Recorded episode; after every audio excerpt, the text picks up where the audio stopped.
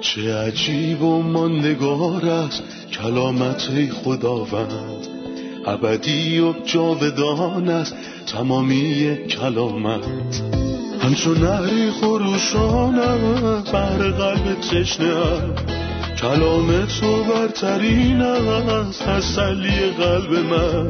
نوری بر پاهای من چراغ راه های من. کلام تو شفا بخشد درد و رنج و زخم من. نپوری این کلام ساکن شد در قلب من. تغییرم به آزادم ساد شبان نیکوی من. چه عجیب و ماندگار است کلامت خدا رد ابدی و جاودان است تمامی کلامت. سلام می کنم به شما عزیزان شنونده در سراسر دنیا. به برنامه مطالعه روزانه کتاب مقدس با عنوان تمام کتاب خوش اومدید. امروز از فصل سوم انجیل یوحنا آیات 14 تا 36 رو با هم بررسی می‌کنیم. اول می‌خوام به مهمون برنامه خادم خداوند که حضورشون در استودیو باعث افتخار ماست خیر مقدم بگم.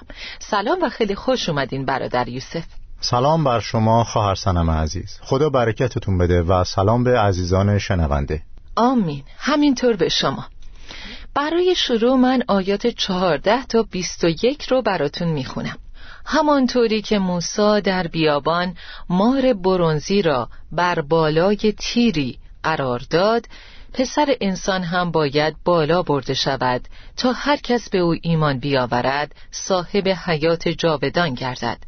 زیرا خدا جهانیان را آنقدر محبت نمود که پسر یگانه خود را داد تا هر که به او ایمان بیاورد هلاک نگردد بلکه صاحب حیات جاودان شود. زیرا خدا پسر خود را به جهان نفرستاد که جهانیان را محکوم نماید بلکه تا آنان را نجات بخشد. هر کس به او ایمان بیاورد محکوم نمی شود. اما کسی که به او ایمان نیاورد در محکومیت باقی میماند زیرا به اسم پسر یگانه خدا ایمان نیاورده است. حکم این است که نور به جهان آمد ولی مردم به علت کارهای شرارت آمیز خود تاریکی را بر نور ترجیح دادند. زیرا کسی که مرتکب کارهای بد می شود از نور متنفر است و از آن دوری می جوید مبادا کارهایش مورد سرزنش واقع شود. اما شخص نیکوکار به سوی نور می آید تا روشن شود که کارهایش در اتحاد با خدا انجام شده است. برادر یوسف آیه چارده اینطور شروع میشه. همانطوری که موسی در بیابان مار برونزی را بر بالای تیری قرار داد. قبل از اینکه درباره برافراشته شدن پسر انسان روی صلیب بپردازیم میشه لطفا برامون درباره مار برنجی که در بیابان برافراشته شد توضیح بدین؟ این داستان در کتاب اعداد فصل 21 بهش اشاره شده وقتی که قوم خدا علیه منا غرغر کردند و گفتند جان ما از خوردن این خوراک ناچیز کراهت دارد خداوند مارهای آتشینی بین اونها فرستاد مارها قوم و نیش زدند و خیلی از اونا مردن. مردم پیش موسی زاری کردند و موسی هم به درگاه خداوند دعا کرد. بنابراین خداوند بهش فرمود که علاج این کار ساختن یه مار برنجی به شکل مارهای آتشینیه که مردم رو نیش زدن و اونو روی تیرکی بذارن تا هر کس که گزیده شده بود به مار برنجی نگاه کنه و زنده بمونه. و این اتفاق افتاد. هر کس که نیش خورده بود با وجود نیش کشنده مار آتشین اگه به مار برنجین نگاه می‌کرد زنده میموند. کلماتی که در اینجا می‌خونیم صحبتهای خداوند پرجلاله. همانطوری که موسی در بیابان مار برونزی را بر بالای تیری قرار داد پسر انسان هم باید بالا برده شود. میشه لطفا درباره تشابهات بین برافراشتن مار برنجین و برافراشتن مسیح روی صلیب برامون بگین؟ ما درس خیلی مهمی از این آیه یاد می‌گیریم که به ما کمک می‌کنه کتاب مقدس رو درک کنیم یعنی درس رازها همه چیزهایی که در عهد عتیق بهشون اشاره شده داستانهای بیمعنی نیستن بلکه یه راز دارن ما در اول قرنتیان فصل ده می‌خونیم که همه این چیزها اتفاق افتاده تا برای ما عبرتی باشه. بنابراین تمام نوشته های عهد عتیق یه رازه. حالا راز بین مار برنجین و مسیح در چیه؟ اول اینکه مار برنجین زهر نداشت. مسیح هم هیچ گناهی در خودش نداشت. خدا پسر خودشو در ظاهر گناهالود جسم فرستاد ولی هیچ گناهی در او نبود. دوم برای اینکه مار برنجین شکل بگیره باید از بین آتش رد می‌شد و با چکش بهش ضربه می‌زدن. مثل این میمونه که بگیم برنج باید درد می‌کشید ولی برنج که احساس نداره. اما مسیح خدای پرجلال برای اینکه نجات دهنده ما بشه از درد شدیدی عذاب کشید و متحمل آتش خشم خدا شد. شلاق خورد و درد کشید تا نجات دهنده بشه. سوم اینکه این موضوع یه تشبیه خیلی ساده ایمانه. هیچ رابطه ای بین دیدن و شفا یافتن وجود نداره بلکه این رابطه بین ایمان به خدا و کلام خدا و شفاست. به همین شکل امروز ایمان به مسیح به گناهکاران نجات میبخشه. در یوحنا سه شانزده ما این آیه عظیم رو می‌خونیم که میگه زیرا خدا جهانیان را آنقدر محبت نمود که پسر یگانه خود را داد تا هر که به او ایمان بیاورد هلاک نگردد بلکه صاحب حیات جاودان شود. خواهش می‌کنم که درباره این انجیل در یوحنا 3:16 برامون بگین. بعضیا به یوحنا 3:16 انجیل در یه آیه میگن یا اقیانوس در یه قطر آب. این آیه کوتاهیه ولی فکر نکنم تا زمانی که به آسمان بریم بتونیم تأثیرش رو روی میلیون ها نفر که این آیه رو شنیدن و ایمان آوردن درک کنیم. این واقعا یه اقیانوس در یه قطره و انجیل در آیه است. این آیه عظیم درباره محبت الهی به ما میگه. همینطور می‌خوام اضافه کنم که در انجیل یوحنا که به انجیل محبت الهی معروفه اولین باری که به واژه محبت اشاره شده در همین آیه است. واژه محبت 63 مرتبه در انجیل یوحنا تکرار شده که میشه هفت ضرب در سه. ضرب در سه. این انجیل محبت الهیه و این اولین باریه که واژه محبت در اون به کار رفته. می‌تونیم بگیم که تمام جهان در معرض این محبته. مقیاس این محبت به این شکله. خدا جهانیان را آنقدر محبت نمود که پسر یگانه خود را داد. وسیله دریافت این برکت ایمانه و نتیجه این برکت اینه که تا هر که به او ایمان بیاورد هلاک نگردد بلکه صاحب حیات جاودان شود. این یه ربایی بینظیره که اول به ما میگه این محبت نسبت به تمام جهانه. دوم مقیاس سنجش این محبت اینه که خدا پسر یگانه خودشو داد. سوم اینکه راه لذت بردن از این برکت ایمانه و چهارم نتیجه این ایمان نه فقط هلاک نشدن بلکه دریافت حیات جاودانه. بعضیا میگن که این ربایی به شکل دیگه هم وجود داره طول، عرض، عمق و ارتفاع. ارزش تمام جهانه چون خدا جهانیان را آنقدر محبت نمود. طولش از جلال آسمان تا تولد در جسم. و از تولد در جسم تا مرگ. ارزش گذر از صلیب حقارت و قرض گرفتن یک قبر. عمق اون نجات دادن از حلاکت ابدیه و ارتفاعش لذت بردن از حیات جاودانه. کلام میگه هر که به او ایمان بیاورد هلاک نگردد بلکه صاحب حیات جاودان شود. اصطلاح حیات جاودان به مراتب در انجیل و نامه های یوحنا به چشم می‌خوره. معنای حیات جاودان چیه؟ چیزی که می‌خوام بگم اینه که در عهد عتیق این عبارت فقط دو بار تکرار شده و مفهوم اون در عهد عتیق با مفهومش در نوشته های یوحنا متفاوته. همینطور با پولس رسول.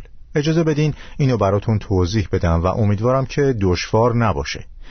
در عهد عتیق اصطلاح حیات جاودان در مزمور 133 و دانیال فصل دوازده به کار رفته و منظورش زندگی تحت سلطنت مسیحه و این دقیقا معنیه که در انجیل متا، مرقس و لوقا هم می‌بینیم. مثلا وقتی مردی از مسیح پرسید چه باید بکنم که وارث حیات جاودان شوم منظور این مرد از حیات جاودان با مفهوم این عبارت در انجیل یوحنا متفاوته. منظور انجیل یوحنا از حیات جاودان چیه؟ یعنی حیات خود خدا. یوحنای رسول اینطور نوشته این است حیات جاودان که آنها تو را خدای واحد حقیقی و عیسی مسیح که فرستاده توست بشناسند. آن حیات ظاهر شد و ما آن را دیدیم. پس ما درباره آن شهادت می دهیم و از حیات جاودانی که با پدر بود و به ما شناسانیده شد شما را آگاه می سازیم. حیاتی که خودشو در مشارکت با پدر و پسر تعبیر می‌کنه مشارکت ما با پدر و با پسر او عیسی مسیح. این حیاتیه که ما به وسیله ایمان به دست میاریم. همونطور که این آیه و آیات دیگه در انجیل یوحنا به ما میگه. با توجه به نامه های پولس رسول حیات جاودان به معنای شادی هستش که ما در آینده تجربه می‌کنیم. به دست آور آن حیات جاودانی را که برای آن دعوت شدی. بنابراین ما حیات جاودان رو به دست میاریم اما در حقیقت ما حیات جاودان رو در درون خودمون داریم ولی در بیرون ما هیچ حیات جاودانی وجود نداره. ما در جهانی زندگی می‌کنیم که آلوده به گناهه ولی ما به حیات جاودان در آسمان خواهیم رفت در خانه پدر. بسیار خوب. آیه 17 میگه زیرا خدا پسر خود را به جهان نفرستاد که جهانیان را محکوم نماید بلکه تا آنان را نجات بخشد. هدف پدر از فرستادن پسر نجات بوده نه محکومیت. ولی نبوت های عهد عتیق میگن ماشیه موعود برای محکومیت میاد و نه برای نجات. چه تفاوتی هست بین این هدف در انجیل یوحنا و نبوت های عهد عتیق؟ ما متوجه شدیم که مسیح یک بار اومد و دوباره برمیگرده. تفاوتش در اینه که اومدن اول مسیح بر روی زمین برای نجات بود. دو هزار ساله که ما ایمانداران انجیل نجات رو اعلام می‌کنیم. اگه شخص روی نپذیرفتن و رد کردن مسیح پافشاری کنه باید بدونه که مسیح یک بار دیگه برمیگرده. ولی نه برای نجات بلکه برای داوری و محکومیت. در نامه یهودا آیه چهارده می‌خونیم. ببینید خداوند با ده ها هزار نفر از مقدسین خود میآید تا بر همه آدمیان داوری کند و انسانهای شریری را که از روی شرارت دست به کارهای شریرانه زدند و همه سخنان سختی را که گناهکاران خدا نشناس به ضد خدا گفتند محکوم سازد. یوحنا سه نوزده میگه حکم این است که نور به جهان آمد ولی مردم به علت کارهای شرارت آمیز خود تاریکی را بر نور ترجیح دادند. میشه لطفا درباره این آیه توضیح بدین؟ در اینجا ما سه چیز رو می‌بینیم تاریکی، فساد اخلاقی و رد کردن نور. نه تنها جهان در تاریکی زندگی می‌کنه و نور رو نشناخت همینطور جهان نور رو نپذیرفت و این یعنی محکومیت. پس در اینجا سه مورد رو می‌بینیم. نباید امیدوار باشیم که این محکومیت و داوری انجام نشه چون نه شیطان عوض میشه نه جسم و خواسته هاش خوب میشن و نه دنیا تبدیل به مکانی نیکو میشه. این محکومیت و محکومیت در این آیه به این معنی نیست که خدا مشتاق داوریه. می‌تونیم اینطور بگیم که داوری از قبل مقرر شده و نتیجه امتحان مشخص شده. امتحان چیه؟ اینه که نور به جهان اومد ولی مردم به خاطر کارهای بدشون تاریکی رو از نور بیشتر دوست داشتن. درسته. از آیه 22 تا پایان فصل 3 رو براتون می‌خونم. بعد از آن عیسی با شاگردان خود به سرزمین یهودی رفت و در آنجا مدتی با آنها مانده تعمید می‌داد.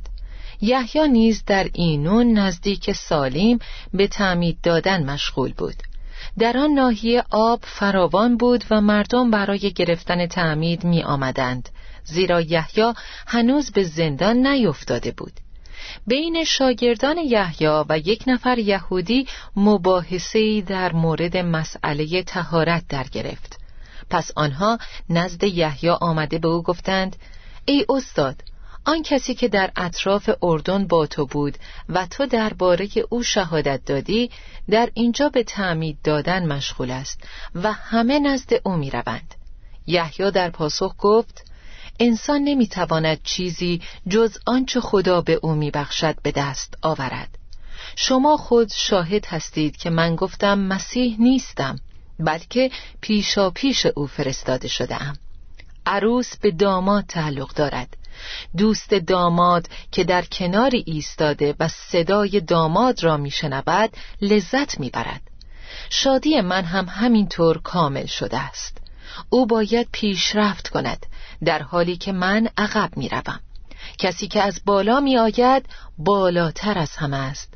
و کسی که متعلق به این دنیای خاکی باشد آدمی است زمینی و درباره امور دنیوی سخن می گوید اما آن کسی که از آسمان می آید از همه بالاتر است و به آنچه دیده و شنیده است شهادت می دهد اما هیچ کس شهادت او را قبول نمی کند هر که شهادت او را بپذیرد صداقت و راستی خدا را تصدیق کرده است.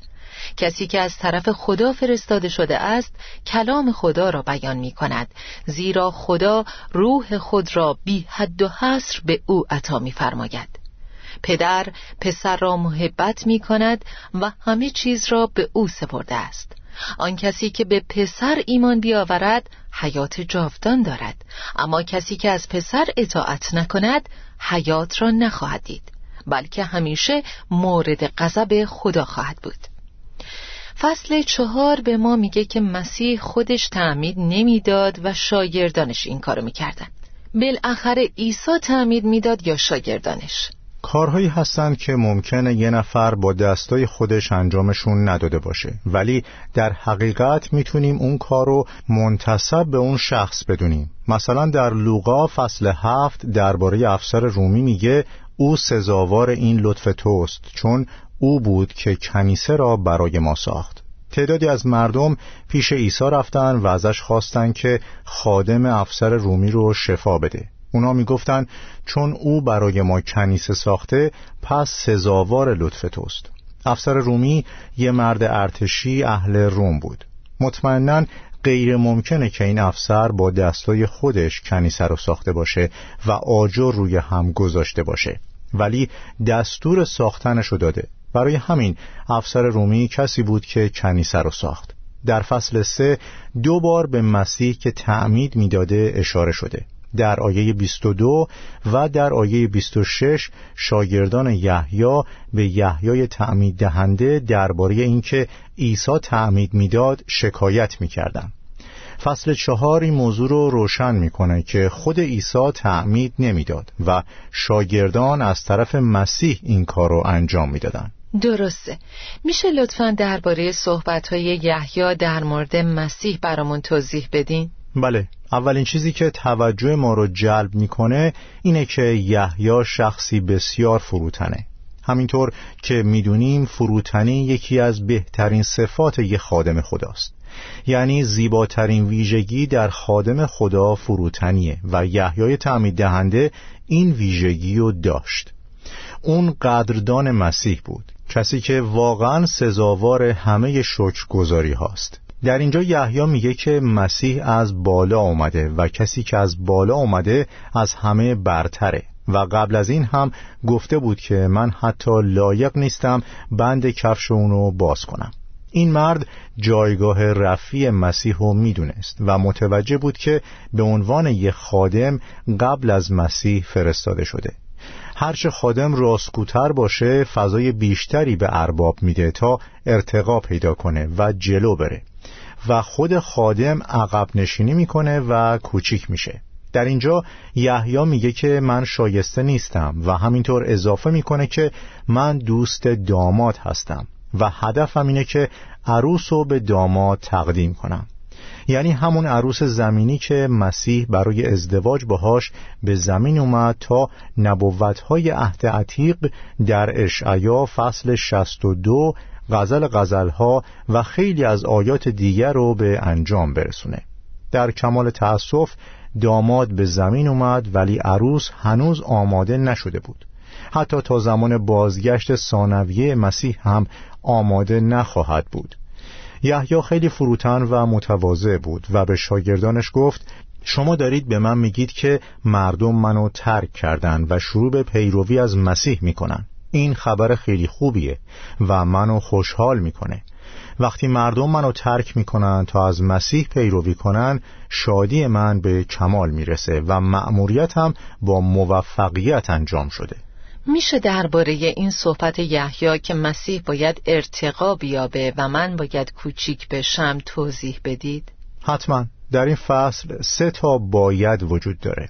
اول گناهکار باید از نو زاده شود. دوم نجات دهنده یعنی پسر انسان باید ارتقا بیابد و سوم خادم باید کوچک شود و عقب نشینی کند. هر گناهکاری باید از نو و از خدا زاده بشه تا طبیعت الهی رو دریافت کنه. مورد دوم اگه مسیح فقط برای این میومد که معزه های عظیمی بکنه و بزرگترین معجزه ها رو انجام بده و بعدش بره اومدنش بیفایده بود. این شکلی هیچ کس نجات پیدا نمی کرد پسر انسان باید مصلوب می شد برای یک خادم این شعار بزرگی که او باید ارتقا یابد. تا چه اندازه مسیح می‌تونه ارتقا پیدا کنه؟ از اساس همچین سوالی درست نیست. چرا که مسیح باید بدون اندازه ارتقا پیدا کنه. من هم باید بدون محدودیت کوچیک بشم. او به ارتقا یافتن ادامه میده و من به کوچک شدن. من فکر می‌کنم اگه این شعار هر خادم باشه این شخص در جایگاه درستیه. جایی که خداوند می‌خواد در اونجا باشه. ممنون برادر یوسف. استراحت کوتاهی می‌کنیم و خیلی زود با ادامه درس برمیگردیم.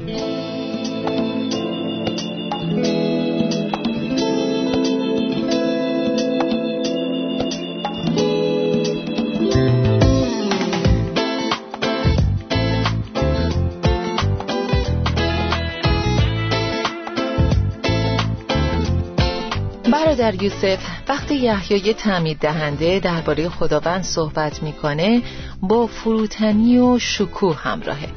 اون میگه که خودش فقط دوست داماده.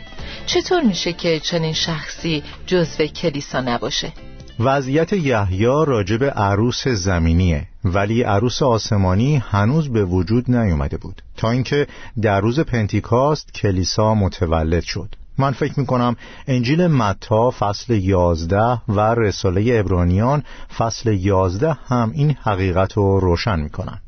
در متا یازده مسیح میفرماید بدانید که کسی بزرگتر از یحیی به دنیا نیامده است. با وجود این کوچکترین شخص در پادشاهی آسمان از او بزرگتر است. متاسفانه بعضی ها ادعا می‌کنن که منظور از کوچکترین در پادشاهی آسمان مسیحه و این کاملا اشتباه و نادرسته. مسیح نه کوچکترینه و نه بزرگترین. مسیح پادشاهه و بدون او هیچ پادشاهی وجود نداره. کوچکترین در پادشاهی یعنی چیزی که جدید میاد و فقط به واسطه فیض متمایز شده. همین موضوع در ابرانیان فصل یازده هم تکرار شده که میگه زیرا خدا از پیش چیزی بهتر برای ما در نظر داشت. بهتر از مردان بزرگی مثل ابراهیم، اسحاق، یعقوب و موسی. این یعنی خدا چیزی بزرگتر از این مردان بزرگ برای ما مهیا کرده. این فیض اختیاریه.